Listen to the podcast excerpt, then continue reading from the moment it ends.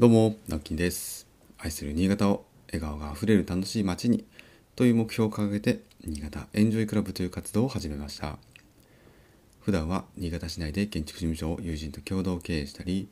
個人では築50年の空き家を地域の子どもたち、また大人も含めた親子でのんびりできる場所にリノベーションをしている寺尾の空き家という活動をしたりしています。えーはい、お願いします。えー今日は11月の25日ですね。木曜日です。はい相変わらずね天気はあまり良くないですが今日は雨予報ですけど今降ってないですね。ねあのカラッと晴れてほしいですね。この前週末すごい良かったですよね。えーっとあそうそう。え告知が一つあります。えー28日日曜日ですね。次の日曜日。寺尾泣屋で自然素材を使った、えーリース作りクリスマスリース作りのワークショップを行います。一つのリースにつき、えー参加費1500円かかります、えー例えば、えご家族で2つ作りたいという場合は、え追加で1000円いただきますので、まあ、2500円という形になります、えご希望の方はですね参加人数とリースをいくつ作るか、え教えてください。えーっと10組中今7組とさせてもらってます、えー残り3組です。で今日いっぱいの、えー申し込みとさせていただきますので、えーどうぞお申し込みお忘れの方は早めによろしくお願いいたします。思ったより思ったよりというかね結構皆さんあの申し込みしてくれて嬉しいなと思います。はい。なんかね子供たちみんな大体あのお子様を連れてきていただけるのでうん大体5歳とか結構ちっちゃい子が多いかな、まあ、10歳以下が多いですね。なのであのわちゃわちゃすると思いますけどもまあなんかそういうこう子供を連れて行けるワークショップっていう感じにしたかったのでねなんかあの子供は参加できませんみたいなねその小学生以下はあの参加できませんみたいなとこもあるかもしれないですしね。そのガチなやつというか ガチなやつって言ったらいいか。じゃあガチじゃないかっていうとそうでもないんですけど、うんまあ、子供を連れても参加できるワークショップとかやりたいなと思ったのでね。はい、そういう形で、え今後もやっていきたいと思います。まあ、今回そのクリスマス時期なんでねクリスマスリースというふうにしましたけども。またなんかねこう何か作る系っていうのは、えーやっていきたいと思うのでまあ私たち家族がねなんか作るの好きなんですよね。そもそも私と妻がそういうのが好きなので、まあ、どんどんどんどんやっていきたいと思いますけどもね。なんかあのそういう作る系のワークショップっていうのはあの子供もね楽しいと思います。で大人もやってみると意外と楽しいみたいなのって結構あるんですよね。意外とこう子供だけやって大人がやらないとか、まあ、うちもあるんですけどどっか行った時にねなんかそうじゃなくて一緒に作るとかそれぞれ作るとかなんか大人も夢中になって作るみたいな、えーちょっと時間があってもいいのかなと思ったので、えーそんな風な企画をどんどんしていきたいと思います。はい、えー告知以上です。ということで今日の本題はですね、えー実は珍しく何にも思いついてないんですけどもそうだな。あの、まあ、先日ねまたお雷。火曜日にあ火曜日じゃない月曜日か。月曜日に、えー対談をしてきました、まあ、あの高橋さんとね阿賀まちづくり株式会社の高橋さんとの、えー対談の中でですねまあやっぱりあのそうだよなと思ったことがありまして昨日はねあの誰もやってないからやるっていうことを話しましたけどとはいえですねあの誰もやってないことっていうのは、えー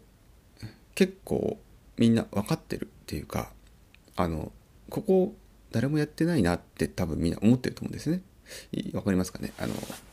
やってないのは分かってる。うん。空き家。例えば空き家に空き家っていうのは増えてるしもうあのそこをねななりわいっていうかそこを仕事に、えーしていく道っていうのはみんな分かってるんですけども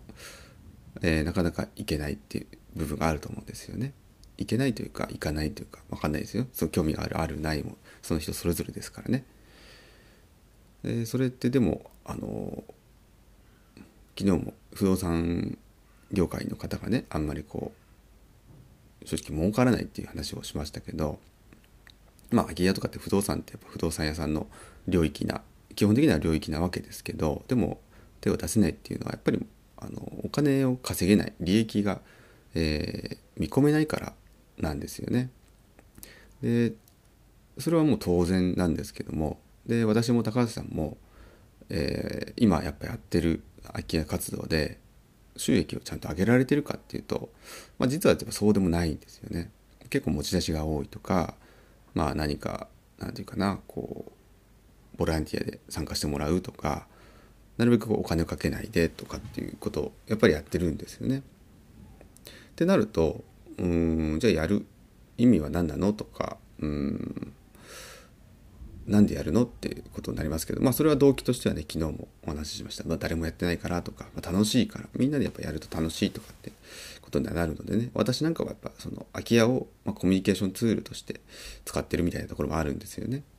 空き家を面白がってくれる人が集まって、まあ、なんかワイなんかワイワイするとか、うんまあ、リノベーションするっていうその行為自体ももうただのそのみんなでワイワイする口実だったりするわけですよね。そういう場を作りたいみたいな気はあったのでただやっぱ収益って見込めないんですよ。でじゃあなんでそんなのをね収益見込めないでお金かけてもやってるのかっていうところなんですけどやっ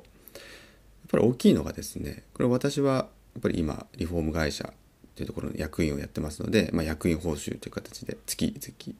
えーまあ、お給料報酬という形でいただいてるんですよね。でまあそれはえっ、ともう十分な額一応私たちね家族が、えー過ごすには一応十分な額をいただいてますので、まあ、会社から、えー給料をいただいている状況で、えー自分のそのねえー空いた空いた分空いたソリース時間とか、えーその技術とかまあいろいろですようんを空き家の方に、えーこうちょっと分けているという状況ですね。やっぱり基本的にはそのお金を稼げるという状況別のところでお金を稼いでいるリフォーム業でお金を稼いでいるから空き家の活動ができるそんなまあ、えー状態なんですよね。で高橋さんも高橋さんで、えっとその阿賀まちづくり株式会社の、まあ、代表取締役にやられてます。であのもう一人、えー代表取締役の方いらっしゃいましてで一応2人でやられてるんですけどもあの高橋さんってその会社から今報酬もらってないんですってね。ああそうなんだと思ったんですけどまあそれはあのぜひその対談の方聞いていただきたいんです。その理由とかはね。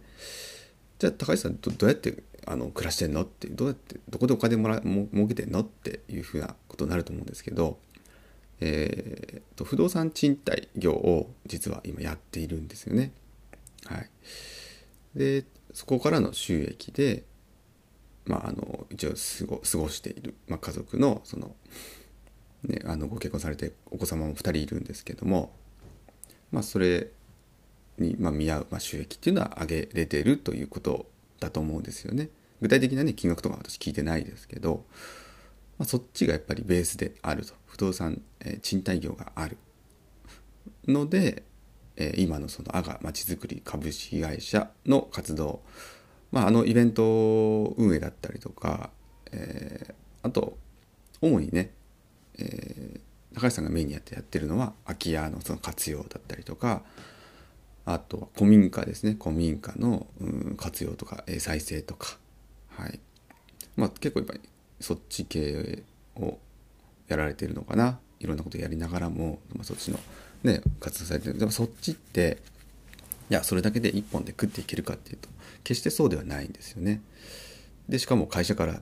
会社からね給料もらってないっていう状況はすごいですよね。でももらわなくても大丈夫な土台があるからやってるっていうそこは本当に本当にあの基本の部分ですよね。そんなやっぱり家族がいてね養わなきゃいけない人間がいて、えー儲からない仕事ばっかりやってるっていうのはまああの社会人としてね そこってまずいじゃないですか。なのでやっぱりあのこれ前も私ずっとお話ししてます。ある種そのサラリーマンというか、えー、定期的な、ま収益が見込める状態、えー、給料もらえる状態サラリーマンでもいいですよね。月々給料もらえる。私なんかも別にサラリーマンと一緒です。役員と言ってますけどやってることも変わんないですし給料体系もそんな変わんないです。であの、まあ、むしろボーナスもらえないですしね。はい。だから基本的には会社から給料もらえているとか、まあ、個人事業でもちゃんと会社組織にしてねそこから毎月給料がもらえてるような仕組みが作れてる形ではないとその収益が見込めない。でも社会的にはその必要とされているというか必要とされているんだけどなかなか収益がまだ見込めないとされている活動分野って言ったらいいんですかね仕事って言ったらいいのかやっぱそういうところに手を出すにはそもそもの別のところで収益をちゃんと作っておくっていうのが、えー、まあ大前提になるのかなと思います。はい、ということで、まあ、やっぱサラリーマンの方ってね勤め人の方ってすごいチャンスだと思うんですよ。そこの収益その月々の給料をね、まあ、やっぱり、効率よく上げることで、まあ、自分の空き時間をなんとか作ってそれはま会社とのあの多分取り決めとかもあるでしょうからね。でもできなくはないと思うんですよ。週5フルで働いて例えば、えー、30万円稼ぐであればうそのもうちょっとね週じゃ週じゃ4.5とか半日1週間で半日ちょっと体開けさせてくださいみたいな交渉をして、えー、まあそれでも月々あの同じ仕事量でこなしますからとかっていうことでじゃあその半日分1週間のうち半日分をえー、そういうお金にならない仕事とか、まあ、あの副業とか最近ね結構解禁されてます副業に充てるとか、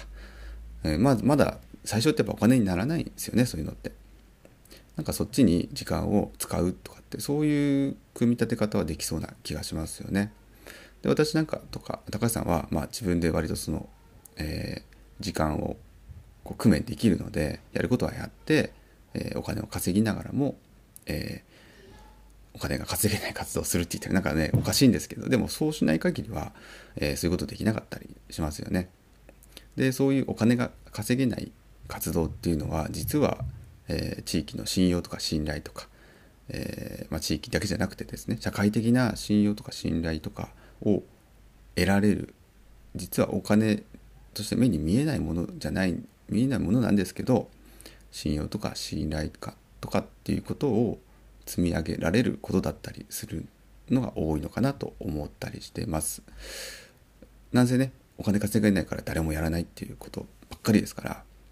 なんでそのバランスっていうのはこれからちょっと考えてみてはいかがかなと思います。なんか漠然とねやりたいことやりたいなとか仕事今の仕事つまんないけどなんかこう燃えられることとかね情熱をね注げること何かなとかって思った場合にはそんな考え方されてねちょっと自分のこうバランスライフワライフワークバランスとかっていうんですかねこういうのってそんな形で考え直すのもいいんじゃないかなと思います。えー、ということで今日はそんなお話を仕事の働き方についてのお話をちょっとしてみました。はい、えー、ということで今日も一日お仕事頑張っていきましょう。それではまたバイバイ。